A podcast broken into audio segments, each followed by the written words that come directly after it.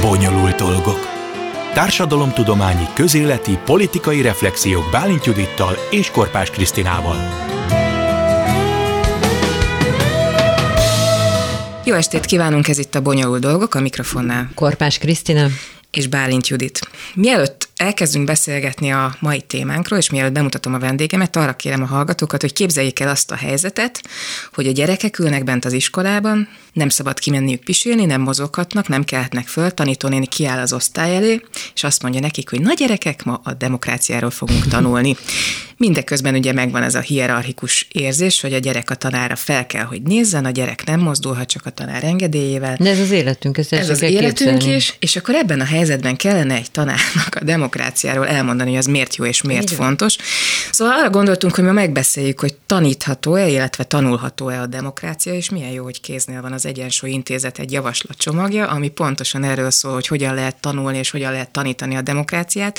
Itt van velünk a stúdióban Boros Tamás, az Egyensúly Intézet igazgatója. Szia, jó estét kívánunk! Szervusztok, jó estét, és köszönöm a meghívást. Szóval ez egy elég abszurd helyzet, de nyilván valahol valakinek el kell ezt kezdeni. Én azt gondoltam egyébként, hogy a demokrácia tanulás az nem az iskolában kell, hogy zajoljon, hogy kell ezt mondani? Vagy kezdődjön. Zajoljon. Szóval, hogy kell és hol kell demokráciát tanulni? Egyrészt ezzel nem vagytok egyedül, hogy azt gondoltátok, hogy azt gondoltad, hogy, hogy eznek nem az iskolában kell, hogy történjen, vagy hogy nem ott, nem, nem ott van ennek a helye. Ezt valóban így gondolták azok a politikusok is, akik a rendszerváltás után átalakították a rendszerváltás utáni közoktatásnak a tartalmát, struktúráját, a tantárgyakat. A rossz hír ezzel kapcsolatban az volt, hogy a világ fejlett demokráciáiban, ahol nem egy-kettő vagy harminc éve van demokrácia, hanem ennél jóval régebben több évszázada, ott is ez egy teljesen bevett dolog, hogy az iskolában tanítanak demokráciát. Mm. Tehát azt gondoltuk, gondolták, gondolta mindenki, hogy, hogy ez egy ilyen magától jövő dolog, és ezzel nem kell foglalkozni. Nagyon sok ilyen dolgot látunk egyébként, hogy abból adódóan, hogy bizonyos dolgokat az előző rendszer bevitt az oktatásba, bevitt a köztudatba, hajlamosak voltunk a rendszerváltás után az ellenkezőjét csinálni. Tehát, hogy ne mondjuk meg az embereknek, hogy mit csináljanak, ne mondjuk meg azt, hogy, hogy hogyan működik egy rendszer, hagyjunk mindent mhm. szabadon, tehát a, a totális kontrollból egy olyan totális szabadságba jutottunk, ami még Nyugat-Európában vagy a legszabadabb országban sincsen meg. Nem, mint hogy volt egy ideig. Volt egy ideig, igen, igen, igen, igen most a, a, a rendszerváltás utáni éveket mondom, és ez a része egyébként meg is maradt, tehát hogy ezt a, ezt a demokrácia dolgot, ezt, ezt nem kell tanulni, hiszen az emberek felnőttek, és majd ezt fogják maguktól tudni, és mi azt látjuk, meg sokan azt látják, hogy ez nem így van. Ezek egyébként az, hogy hogyan működik a demokrácia, hogyan működik a politika, hogyan működik a piacgazdaság, hogyan működik a pénzügyi rendszer, hogyan működik a egészségügy, ezek sokkal fontosabb dolgok, mint hogy azzal foglalkozzunk. Nem akarok kon- konkrét példákat, mert mindig megsértődik valamelyik kémia tanár, amikor hozok valami példát, de hogy, és, és lehet, hogy igaza is van, szóval, hogy, hogy olyan dolgokat tanuljunk, amiket utána tényleg soha nem fogunk használni az életben. Uh-huh. Összegezve ezért, ezért tettük ezt a javaslatot, azért, ezért írtunk egy egyensúlyintézetben egy olyan szakpolitikai javaslatot, ami arról szól, hogy, hogy a, amellett, hogy általában a közoktatást át kellene alakítanunk, és erre is van egy hosszabb csomagunk, ezen belül is a demokratikus nevelés, az miért fontos. Uh-huh. Tehát mondjuk, amit a, amivel a Judit kezdte, ez szerintem egy alapja ennek az egésznek, hogyha be akarjuk vinni az iskolába, és azt mondani, hogy ott tanuljuk. Ez tényleg egy nonsens, hogy egy alapvetően nem demokratikus intézményben tanítani azt, hogy mi az, hogy demokrácia. Tehát úgy kéne elkezdeni az egészet, nem, hogy a, az iskolai felépítés demokratikus legyen, és a gyerekek megtanulják azt, hogy a szavuk ér valamit és hogy tudnak döntést hozni a saját életükben, anélkül, hogy mondjuk a tanárok ezen megsértődnének, vagy a, a saját tekintélyüknek az elvesztését vennék. Tehát, hogy mi van előbb, hogy kéne elkezdeni, merről kéne indítani, mert hogyha az egész oktatást akarjátok reformálni, hát az azért nem egy egyszerű dolog ebben az országban akarat nélkül. Igen, viszont általában, amikor az utóbbi években arról volt szó, hogy mit kellene oktatásban csinálni, vagy változtatni, akkor, akkor hajlamosak voltunk nagyon gyorsan a gyorsan nemzeti alaptantervhez hozzányúlni, hogy akkor abba írjunk bele sokszor egyébként hasznos dolgokat. Tehát írjuk bele a nemzeti alaptantervbe, hogy nem több több digitális oktatás kellene, vagy több angol óra, vagy több testnevelés óra, vagy több ilyen óra, olyan óra. És, és mi azt gondoljuk, hogy, hogy nem ezzel kell kezdeni, igazából nagyon leegyszerűsítve majdnem mindegy, hogy mi van a nemzeti alaptantervben, addig, amíg a pedagógus képzést nem alakítjuk mm. át. És itt kapcsolódnék ahhoz, amit, amit említettetek, hogy tehát nem lehet demokráciát tanulni úgy, hogy nem demokratikus a struktúra, és semmi más sem lehet úgy tanítani, és ez nem csak a demokráciára vonatkozik, tényleg az összes tantárgyra, hogy egyébként maga az alaprendszer, tehát magyarul a pedagógus képzés nem működik. Tehát mi ezért itt az Egyensúly Intézetben azt javasoljuk, vagy a mi szakértőink arra jutottak, hogy amikor a közoktatás átalakításáról van szó, akkor ne arról beszéljünk, vagy elsősorban persze ne arról beszéljünk, hogy mi legyen a nemzeti alaptanterve, és hogy, hogy nem tudom, Vasalbertnek vagy, vagy Eszterházinak kell-e benne lennie, hanem arról, hogy hogyan nézzen ki leginkább a pedagógus képzés. Mhm, de bocsánat, csak hogy közbeszólok, tehát én a, inkább a, a, tehát valahogy az, a magának az oktatási rendszernek a demokratizálását gondolnám fontosabbnak ilyen laikusként, mert ha kijön a főiskoláról egy frissen végzett, de már demokráciára oktatott tanár, és bekerül abba a rendszerbe, ahol ugyanazok az állapotok vannak az elmúlt 50 évben szinte változatlanul, tehát hogy ott vannak a nem tudom, ez idősebb tanárok, az igazgató, sőt, ugye most már az iskolám nem ismer önmagaként, tehát ön, önálló intézményként működ, mert ott van fölötte a klik, meg már nem is tudom mi minden, pedagógus kartól kezdve meg kell írni portfóliót, tehát hogy, hogy minden valaki alá van rendelve, és oda érkezik egy frissen végzett pedagógus, hozza magával a demokrácia eszmét, és olyan egyedül marad, mint a kisújjam.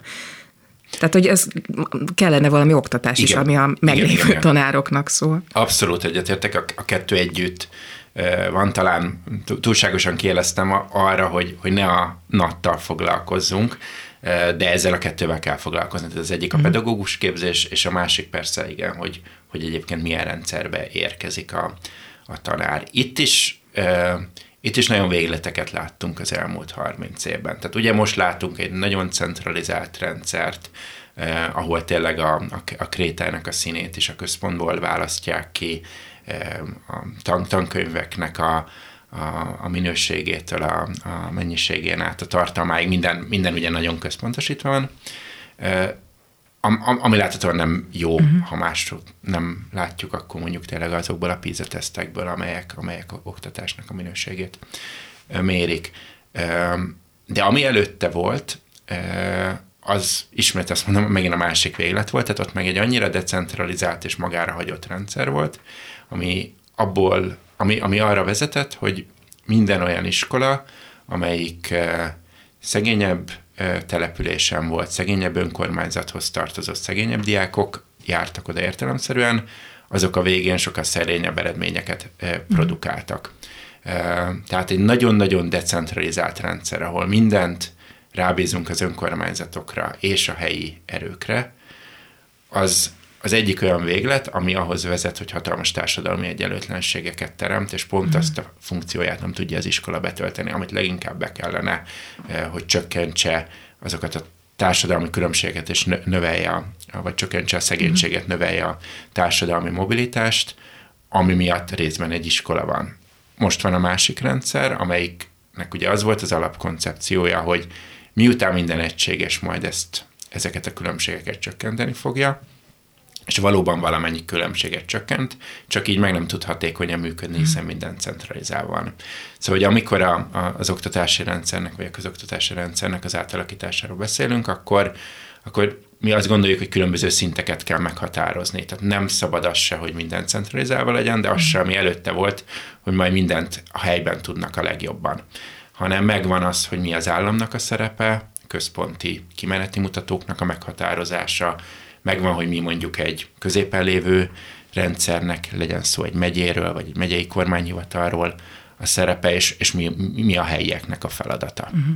Hú, annyi minden tényleg jutott eszembe, mert azért ez egy írtozatosan bonyolult dolog, mert ebben az országban, ahol egyáltalán nem biztos, hogy mindenki tisztában van azzal, amit ti is írtok, hogy mit jelent egyáltalán állampolgárként viselkedni, tudatos állampolgárként viselkedni.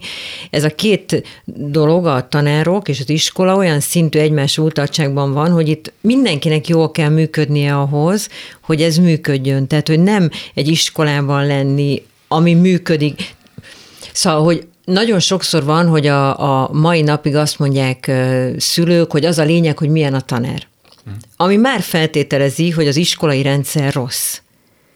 Tehát, hogy hol, megint ugyanazt kérdezem, hogy hol kéne elkezdeni ezt az egészet ahhoz, hogy működjön. Mert szerintem nagyon fontos, amit leírtatok, hogy mit jelent az, hogy tudatos állampolgár, és tudatos állampolgárként létezni egy országban. Igen. A egyik helyen, ahol biztos, hogy el kell kezdeni, az, az, az a módszertan. Tehát, hogy amiben benne van az, hogy hogyan változtatjuk meg az iskolák struktúrát, benne van, hogy hogyan változtatjuk meg a pedagógus képzést, hogy, hogy amikor demokráciát tanít egy tanár, akkor mondjuk azt egy projektszemlélettel tanítsa, vagy azt mutassa meg, ami teljesen idegen a magyar közoktatástól, hogy nem a diákok egymással kell, hogy versenyezzenek, hanem sokkal fontosabb, hogy hogyan tudnak együtt Illetve vannak iskolák már, amelyik így működnek, csak hogy ezek mindig ilyen egy-egy, egy-egy iskola. Igen, igen, igen, igen, tehát hogy ez, ez, ez, ezt már néhányan elkezdték.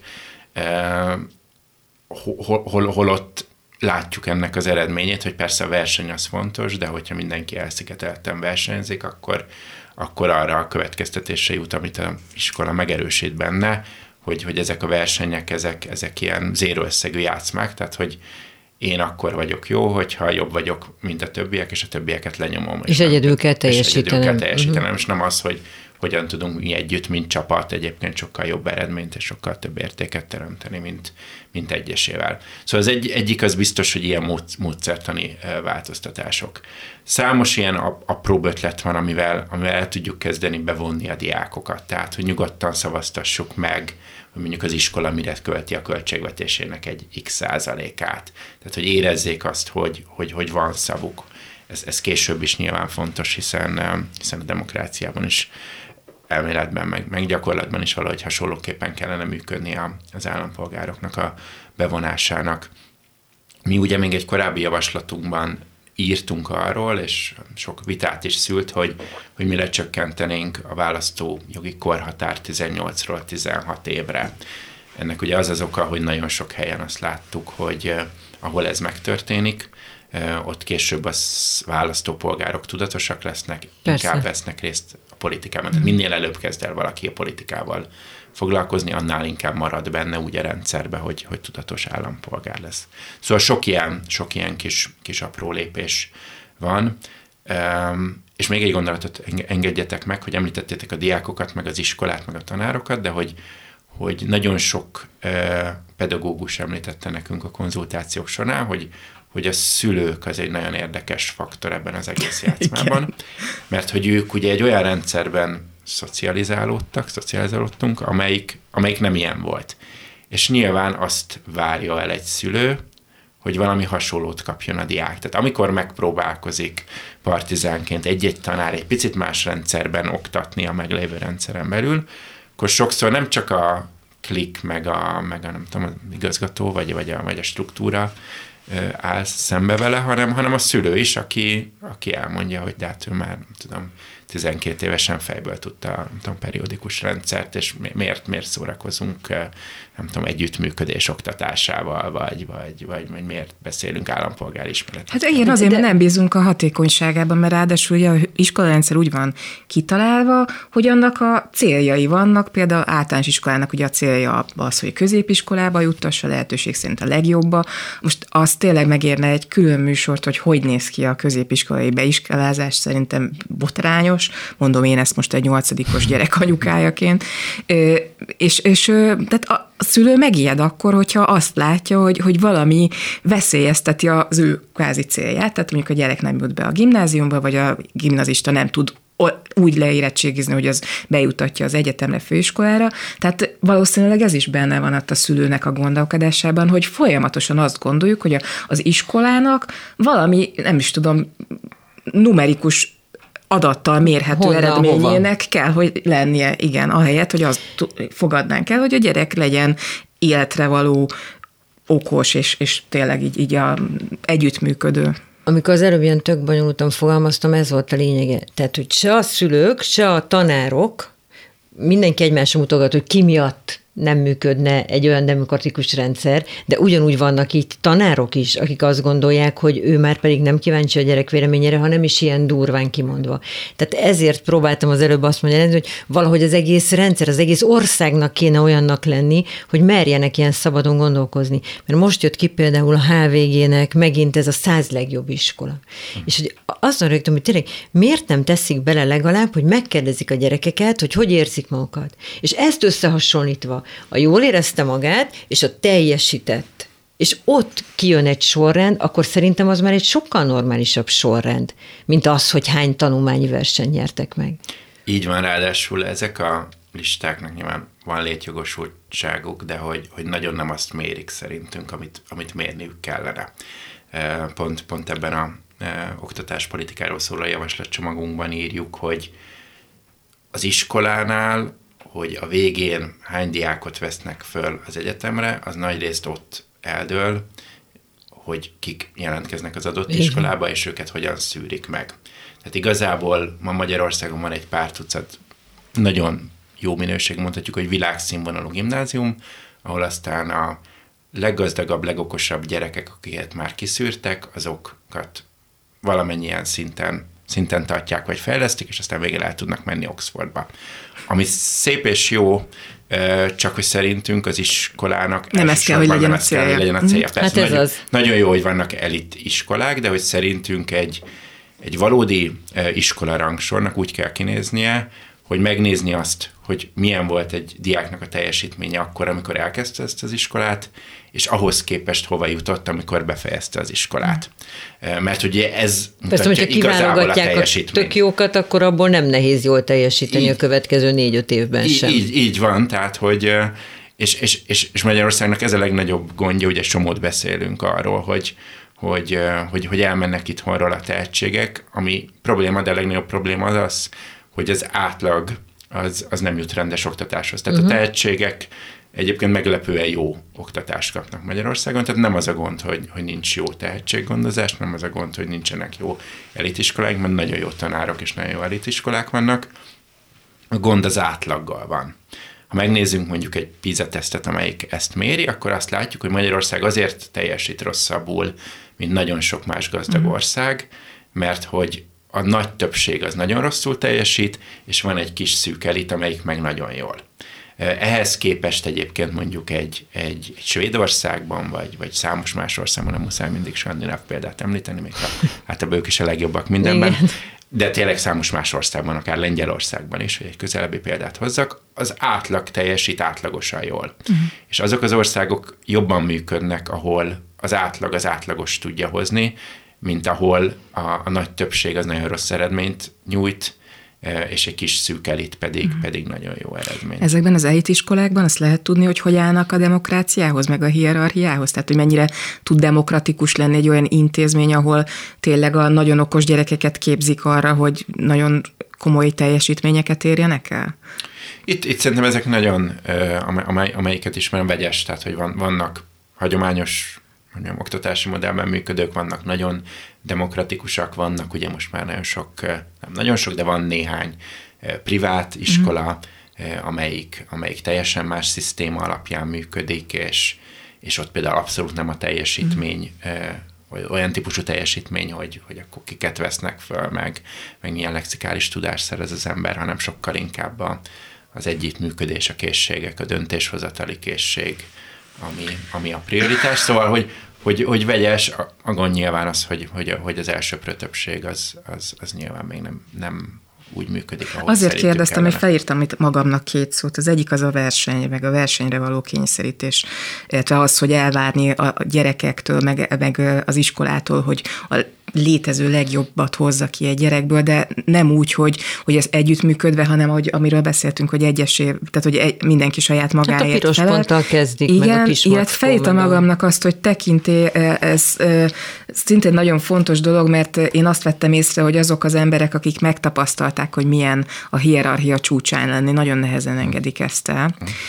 Szóval, hogy, hogy e, ezt a kettőt valahogy hogy lehetne kicsit megbontani. Egyrészt, tehát, hogy ne az legyen, hogy a gyerekeket versenyeztetjük agyvérzésig, de tényleg, illetve hogy a, a, a tekintély elvet le lehessen valahogy adni, ezeket hogy lehet elérni? Én megkülönböztetném a, a hierarchiát a tekintélytől vagy tisztelettől, mert hogy egyrészt van egy nagyon hierarchikus rendszer, másrészt viszont azt látjuk, hogy mondjuk a pedagógusoknak nincsen meg az a tekintélye, vagy nincs feléjük az a tisztelet, mm. amit egyébként, ami egyébként szükséges lenne. Ez, el szoktam mondani példának, hogy, hogy mit, sokat említettek nekem finn cégvezetők, hogy Finnországban, ha valaki a, a párkereső szoftveren, a Tinderen húzogatja az embereket, akkor ha valaki tanár, az van odaírva a párkereső szoftveren, akkor, akkor ezt mindenképpen a, a kell húzni. Szóval, hogy valahova balra húzzák, ahova, a, ami, ami a pozitív a oldal, oldal, a tetszik oldalra. Tehát magyarul az egy, már a párkeresésben is egy presztízs a skandináv országokban, hogy hogy, hogy valaki tanár vagy pedagógus. De mert régen itt is az volt. És régen itt is ez volt, és szerintem ez, ez sok okból csökkent. Az egyik, hogy nehéz úgy presztist, um, hogy milyen, vagy, vagy, vagy tiszteletet kiváltani, hogy, hogy tudjuk, hogy egy olyan szakmából van szó, ahol kevesebbet keresnek, mint hogyha egyébként, nem tudom, közmu- lassan, mint hogyha közmunkára megy az ember. Minimálbér környéke egy minimálbér környéke, igen. Tehát, hogy, hogy, hogy amíg ebben nincsenek a fizetések rendezve, úgy nehéz tekintét vagy tiszteletet kiváltani, és, és nyilván ebben az államnak nagyon sok feladata lenne amúgy is, hogy, hogy hogyan tudjuk megteremteni a társadalomban azt, hogy aki pedagógus, az igazából ő tesz a legtöbbet azért, hogy ez egy sikeres ország legyen, tehát ha létezik valami fajta hierarchia, vagy, vagy, vagy sorrend abban, hogy mi, melyik foglalkozás mennyire fontos, akkor biztos, hogy a tanár az ott van az első, első Ott kéne lenni. Vagy ott most akkor lenni. emlékszünk arra, amikor Orbán Viktor nyáron nyilatkozott a tanárokról, nem tudom, emlékeztek el, hát pont azt mondta, hogy tudja, hogy mit gondolnak a tanárokról, de azért tehát kifejezetten az ellenkezőjét sugalta annak, mint amit szerinted kéne sugalni. Tehát, hogy nem az elismertséget, hanem inkább azt, hogy megérti, hogy vannak fenntartások a tanárokkal szemben, akik egész nyáron nyaralnak. Nem emlékeztek erre? Ah, Nagyon, igen. pedig annyira ilyen megrázó volt. És akkor ez egy ilyen nem beteljesítő jóslat is lesz, mert hogy ugye amíg alacsonyak a fizetések, és nincsen meg ez a tisztelet, addig ugye egyre kevesebben jelentkeznek tanárnak, tehát Hogyne. megint visszahozva a film példát, csak most másik ö, ö, kontextusban, amíg mondjuk Finnországban erre a pályára sokszoros, néha 14-15-20 szoros a túljelentkezés, azért addig Magyarországon azért egyre többször azt látjuk, hogy két, két, két típusú csoport jelentkezik, vagy az, aki annyira elkötelezett a téma iránt, hogy neki teljesen mindegy, hogy milyen lesz a megbecsülése, és mennyit keresnek. Igen, ezek a szent őrültek. Ők a szentek, és nagyon-nagyon örülünk nekik. A másik pedig az, akit nem vesznek fel sehova.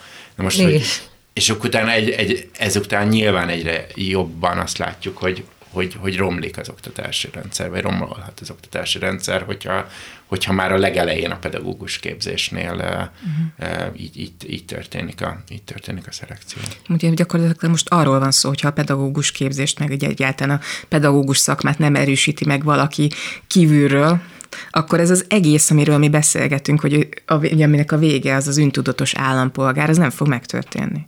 Igen, és pláne úgy, hogy, hogy, hogy jelenleg a, a most dolgozó tanároknak egyre nagyobb százaléka kifejezetten közel áll a nyugdíjkorhatárhoz. Tehát, hogy lényegében következő tíz évben a most tanító pedagógusoknak a fele eltűnik a, az oktatásból, a rendszerből, mert egyszer nyugdíjba mm. mennek. Nagyon sok az 50 év feletti tanár nagyon kevesen jelentkeznek tanárnak, nagyon sokszor meg szokták kongatni a vészharangokat ezzel kapcsolatban, főleg nem tudom, kémia, fizika tanárokat mm. nem találnak, de sok más területen is gond van.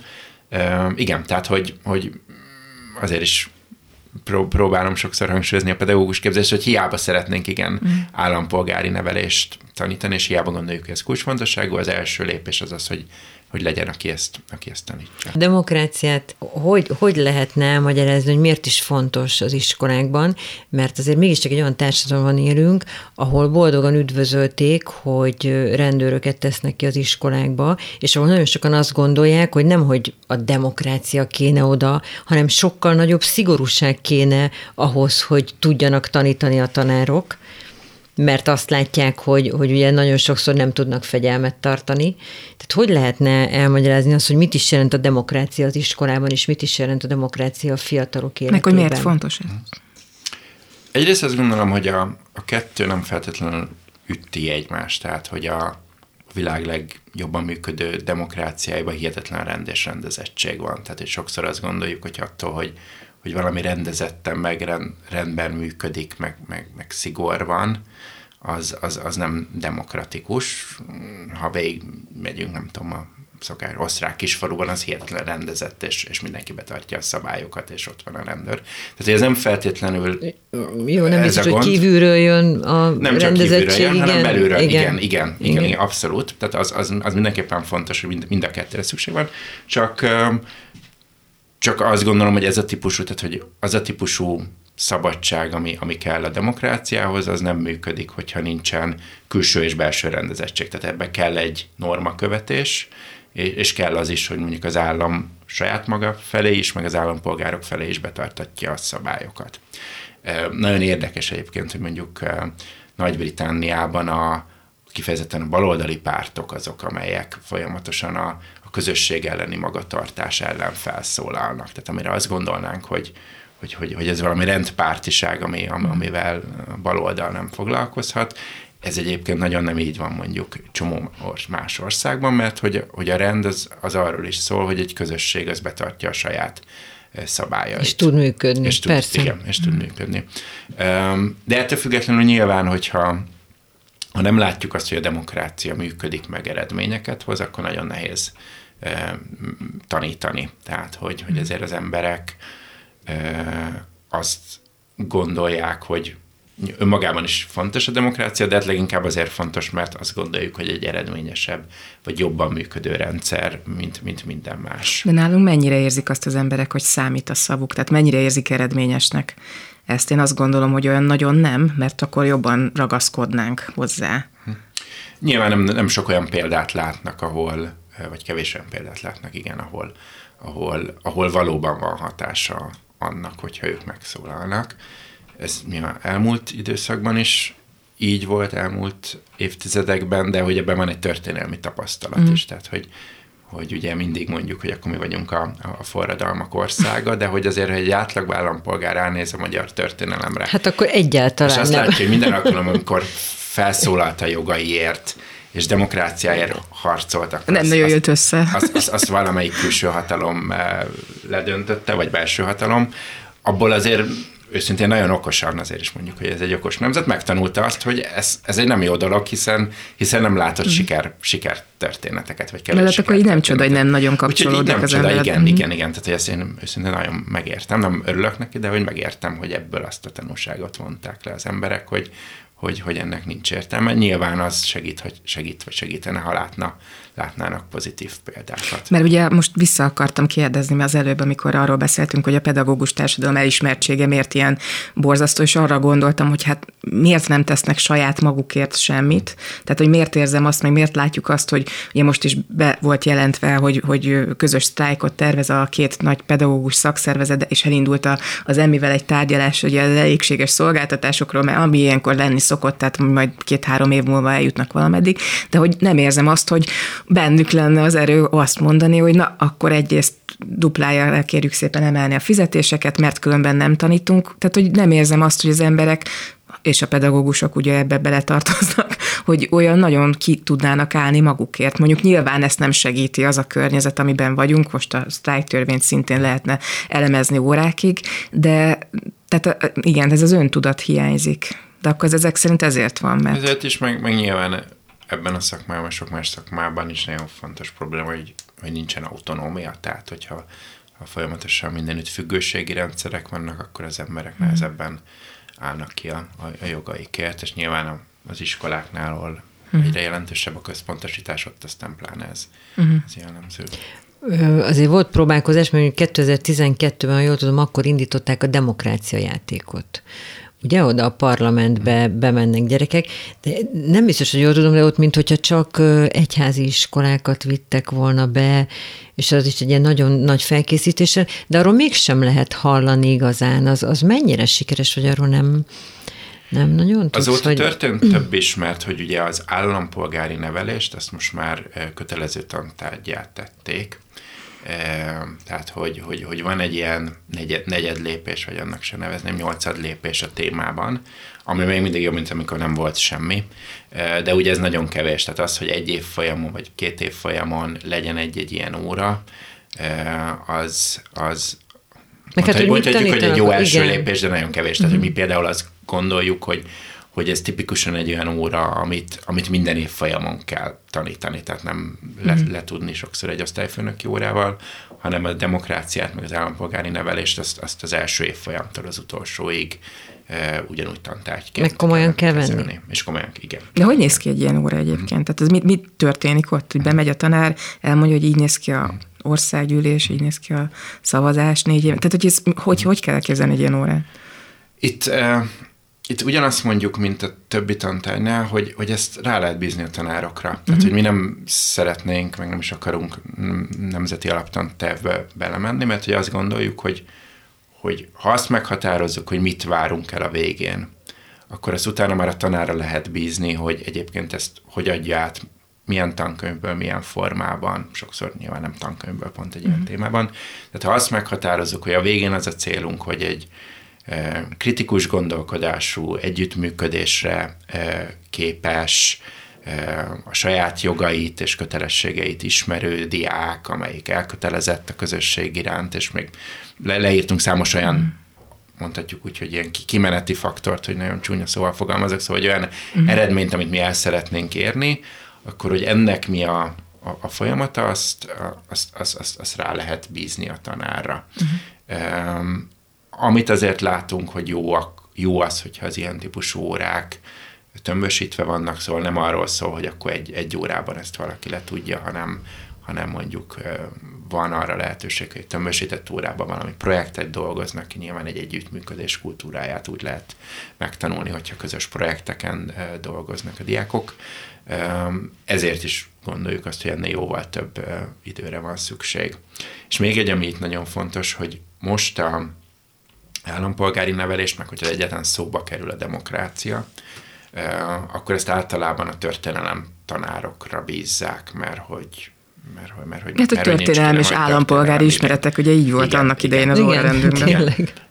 Ami, amit mi azt gondoljuk, hogy nem, nem hatékony, tehát hogy igen, biztos elképzelhető, hogy ez közelebb áll a történelemhez, mint a Viszont rögtön elhelyezi valami olyan helyre, ahol igen. nem a mi valóságunk Igen, van. igen, tehát ami, meg ugye a történelem azért az nagyon egy ilyen ad, ad, adatalapú, mi történt uh-huh. típusú, és nem pedig az, ami a demokrácia, hogy hogyan legyél aktív, és hogyan cselekedj, és, és nem, nem készségeket ad át, hanem azért a történelem alapvetően tudást ad át. Uh-huh. Tehát, hogy szerintünk az is fontos, hogy ezt olyanok tanítsák, akik ehhez értenek, tehát hogy kifejezetten állampolgári ismereteket uh-huh. tudnak tanítani, vagy közgazdasági ismereteket tudnak tanítani, és nem pedig azt, hogy rábízni a történelem tanára, mert hogy ők tanították Atént, és akkor biztos, biztos tudják. Szóval, hogy, hogy nem, nyilván erre most nincsen, nincsen külön semmi, semmilyen képzés, ez, ez viszont nagyon fontos lenne.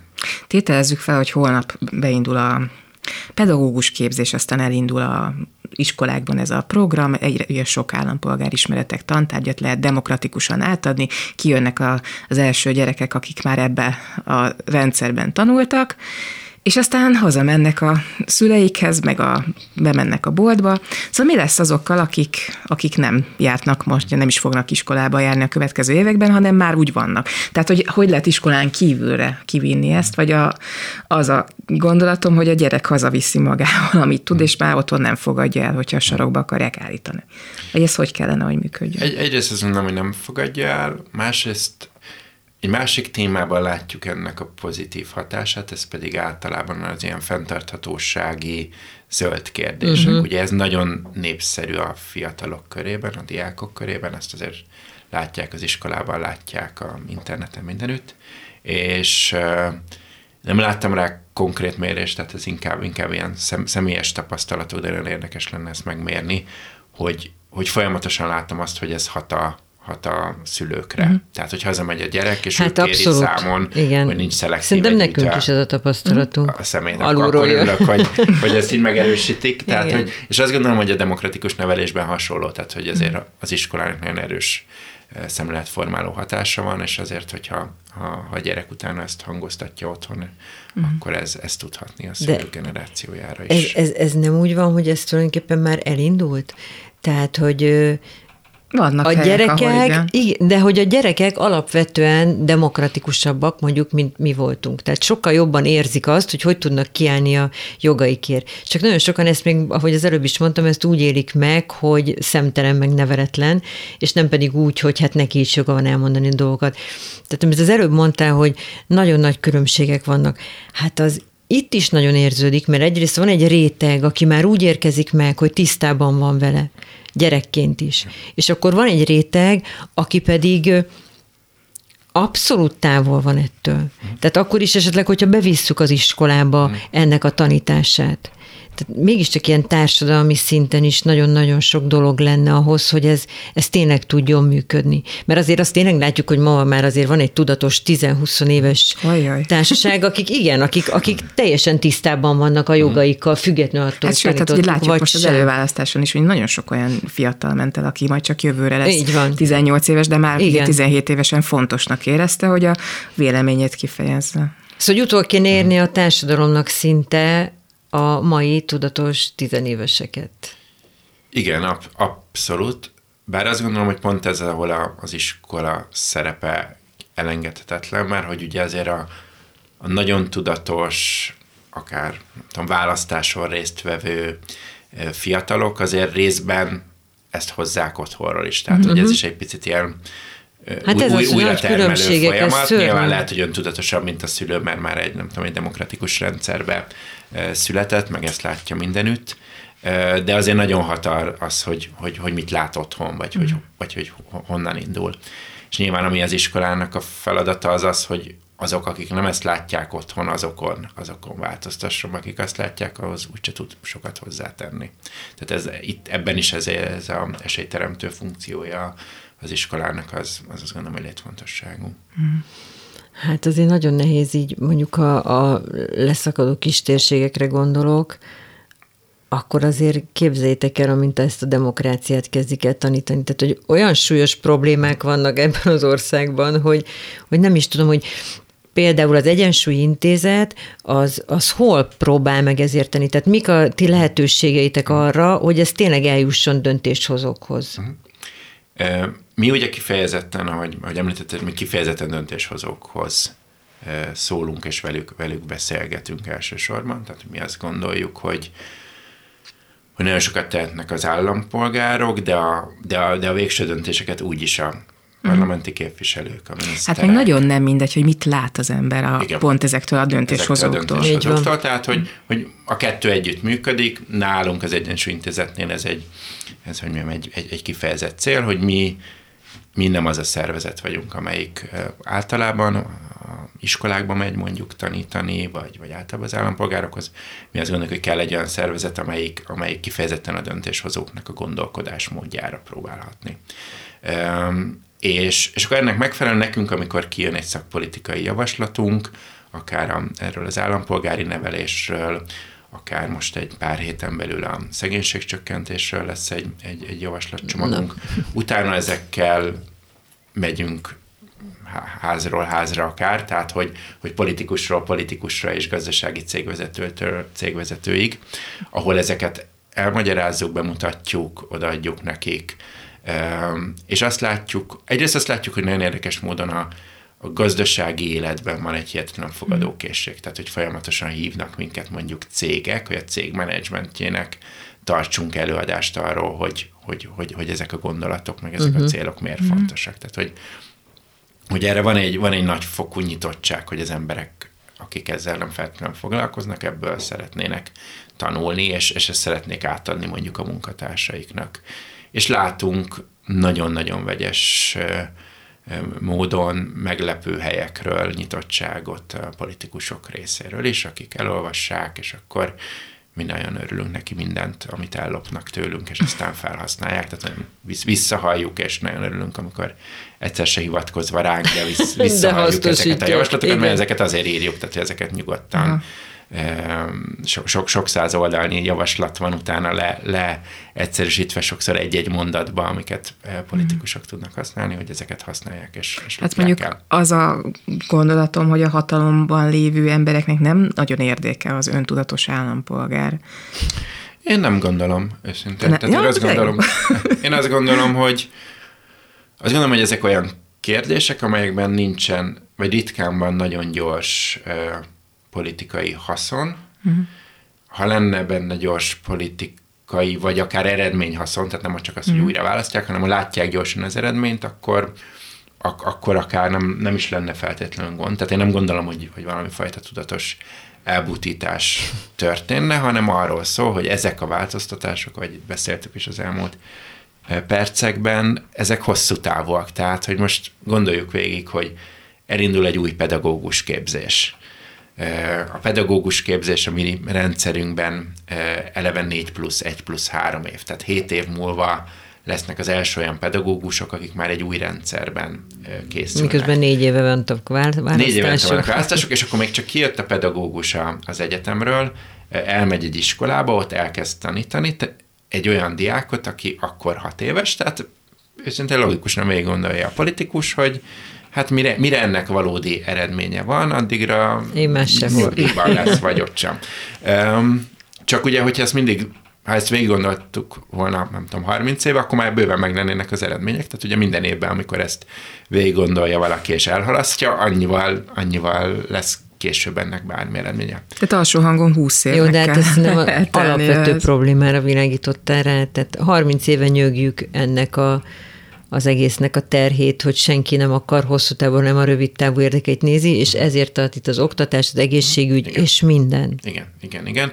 Mi azért megfogalmazunk nyilván pont ezért egy számos olyan pontot, ahol gyorsan lehet változtatni, eh, amellett, hogy hozzátesszük, tehát a, hogy, hogy, hogy ezek mind hosszú távú dolgok. Vannak olyan kérdések, amikben, amikben gyorsan lehet, tehát hogy mondjuk milyen autonómiája legyen egy, egy iskolának, vagy hogyan, hogyan alakuljanak ki az, hogy, eh, hogy mit várunk el egy iskolától, az, az valóban a, a politika ezt meg tudja változtatni pár év alatt.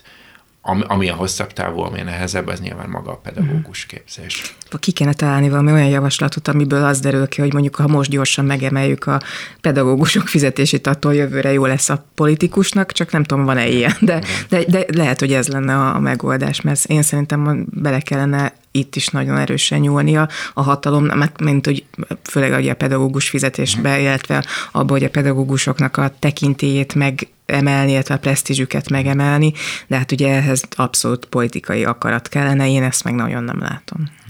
A, mondja nyújt. Csak annyi, hogy úgy, hogy közben nagyon kevesen téma van, amiben elméletben van egy konszenzus, uh-huh. tehát hogy, hogy egyébként ez egy népszerű dolog lenne. Tehát ugye nagyon sokszor szembesül azzal egy, egy atrösz, mint amilyen mi is vagyunk, hogy, hogy a, az ország számára hosszú távon fontos dolgok, azok egy csomó esetben nem feltétlenül népszerűek. Az oktatás az, az ebből a szempontból valóban egy, egyébként egy győztes eh, Hát mindenkit érint. Hisz mindenkit érint, mindenki elméletben egyetért, nincsenek is igazán hatalmas különbségek a, a, a megoldási javaslatokban vannak persze, de nem, nem, nem ég és föld, és, és egy népszerű téma, tehát, tehát nincsen társadalmi ellenkezés ez ellen, tehát ebből a szempontból viszont egy jó terep lehetne politikusok uh-huh. számára.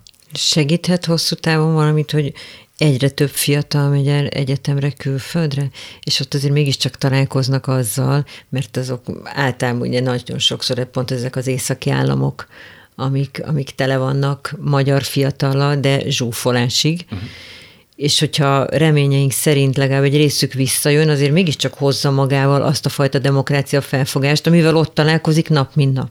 Szerintem abszolút, igen, igen, ennek lát, látjuk folyamatosan jeleit, hogy akár saját munkatársainknál uh-huh. is, ahol, ahol sok olyan van, aki, aki, aki most végzett el valamilyen külföldi egyetemet, és jött vissza hozzánk, és aztán nálunk dolgozik, hogy egy teljesen más, más attitűddel, más gondolkodással. Hát csak ugye itt a lényeg, hogy jöjjenek vissza igen, azok, akik igen. kint tanulnak. Igen.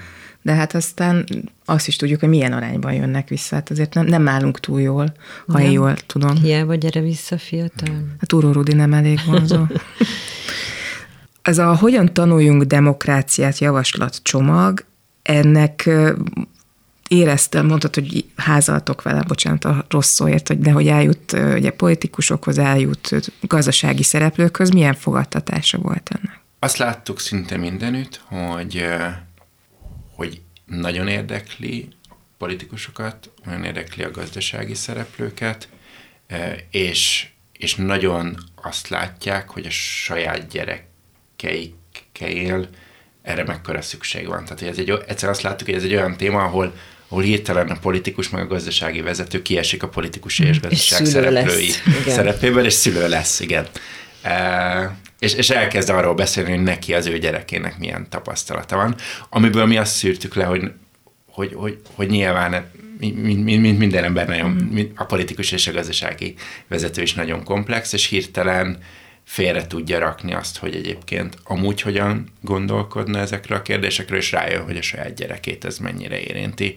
És ebben mi nagyon nagy esélyt látunk. Tehát amikor, amikor lehet, hogy a politikai logikája azt gondolja, alapján azt gondolja, hogy, hogy, hogy, hogy ezek hosszú távú dolgok, és nem biztos ezzel mm. kellene kezdeni, de aztán a végén mégiscsak ott van, hogy az ő gyerekeit fog élni ebben az országban, tehát emiatt mm. mégiscsak fontos neki, és emiatt gondoljuk azt, hogy ezzel foglalkozni fognak. Ilyenkor a gazdasági szereplők tudnak egyébként így pressziót gyakorolni a politikusokra? Nem tudom, hogy hogy működik ez ott a háttérben, ahova mi földi halandók nem látunk be, de hogy, hogy azért kell például egy ilyen csomaggal elmenni gazdasági szereplőkhöz, hogy azok nyomást tudjanak kicsit gyakorolni a politikára, vagy, vagy ők mit tudnak tenni? Én azt nem hinném, hogy feltétlenül a nyomást, hanem, hanem hogy ezek az emberek beszélgetnek egymással. Uh-huh. Tehát egy csomószor azt gondoljuk, hogy itt csak mindig a jéghideg logika és a számítások és a számok ö, hatnak, de hogy, hogy, hogy nem feltétlenül. Tehát, hogy ezek az emberek Kávéznak. beszélgetnek egymással, kávéznak, megkérdezik egymás véleményét különböző mm. ügyekről,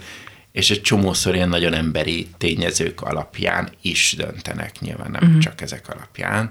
Tehát inkább e-, ebben gondolkozok, hogy amikor ezek találkoznak, és, és kialakul egy olyan közhangulat, hogy enélkül nincsen igazából, eh, és most általában az oktatás átalakításáról beszélek, nincsen igazából ennek az országnak lehetősége meggazdagodni, akkor, ak- ak- akkor át tudunk fordulni abba, hogy, hogy érdemes mm. legyen ezzel foglalkozni. Köszönjük szépen Boros Tamásnak, az Egyensúly Intézet igazgatójának, hogy itt volt velünk. Az egyik fontos dolog, amivel én megnyugtattam most saját magamat, hogy, hogy azért akarat van arra, hogy az oktatás az, az egy kicsit jobb legyen, illetve az volt számomra az egyik nagy tanulsága ennek a mostani beszélgetésnek, hogy a, a politikának reményeit szerint, azért nem érdekel buta embereket tartani ebben az országban, úgyhogy bízunk benne, hogy ez előbb-utóbb kialakul. Köszönjük 30 szépen. éve bízunk benne. 30 éve bízunk benne, de a remény hal meg utoljára, ahogy szokták mondani. Köszönjük szépen még egyszer, ezzel a mai műsorunk végéhez értünk. A www.clubradio.hu oldalon ezt a műsort, hogy az összes többet is meg lehet hallgatni, le lehet tölteni, illetve keressék a, a bonyolult dolgokat a mindenféle podcast megosztó oldalakon, a Spotify-on, Apple, Google, meg még van számos, úgyhogy megtalálják a műsorunkat podcast formában is. Iratkozzanak fel a Klubrádió YouTube csatornájára, szeressenek minket a Facebookon és az az Instagramon. Egy hét múlva ismét találkozunk, elköszön a két műsorvezető. Korpás Krisztina. És Bálint Judit viszont hallásra. Viszont hallásra. Bonyolult dolgokról hallottak ma is. Jövő héten csütörtökön este hétkor folytatjuk.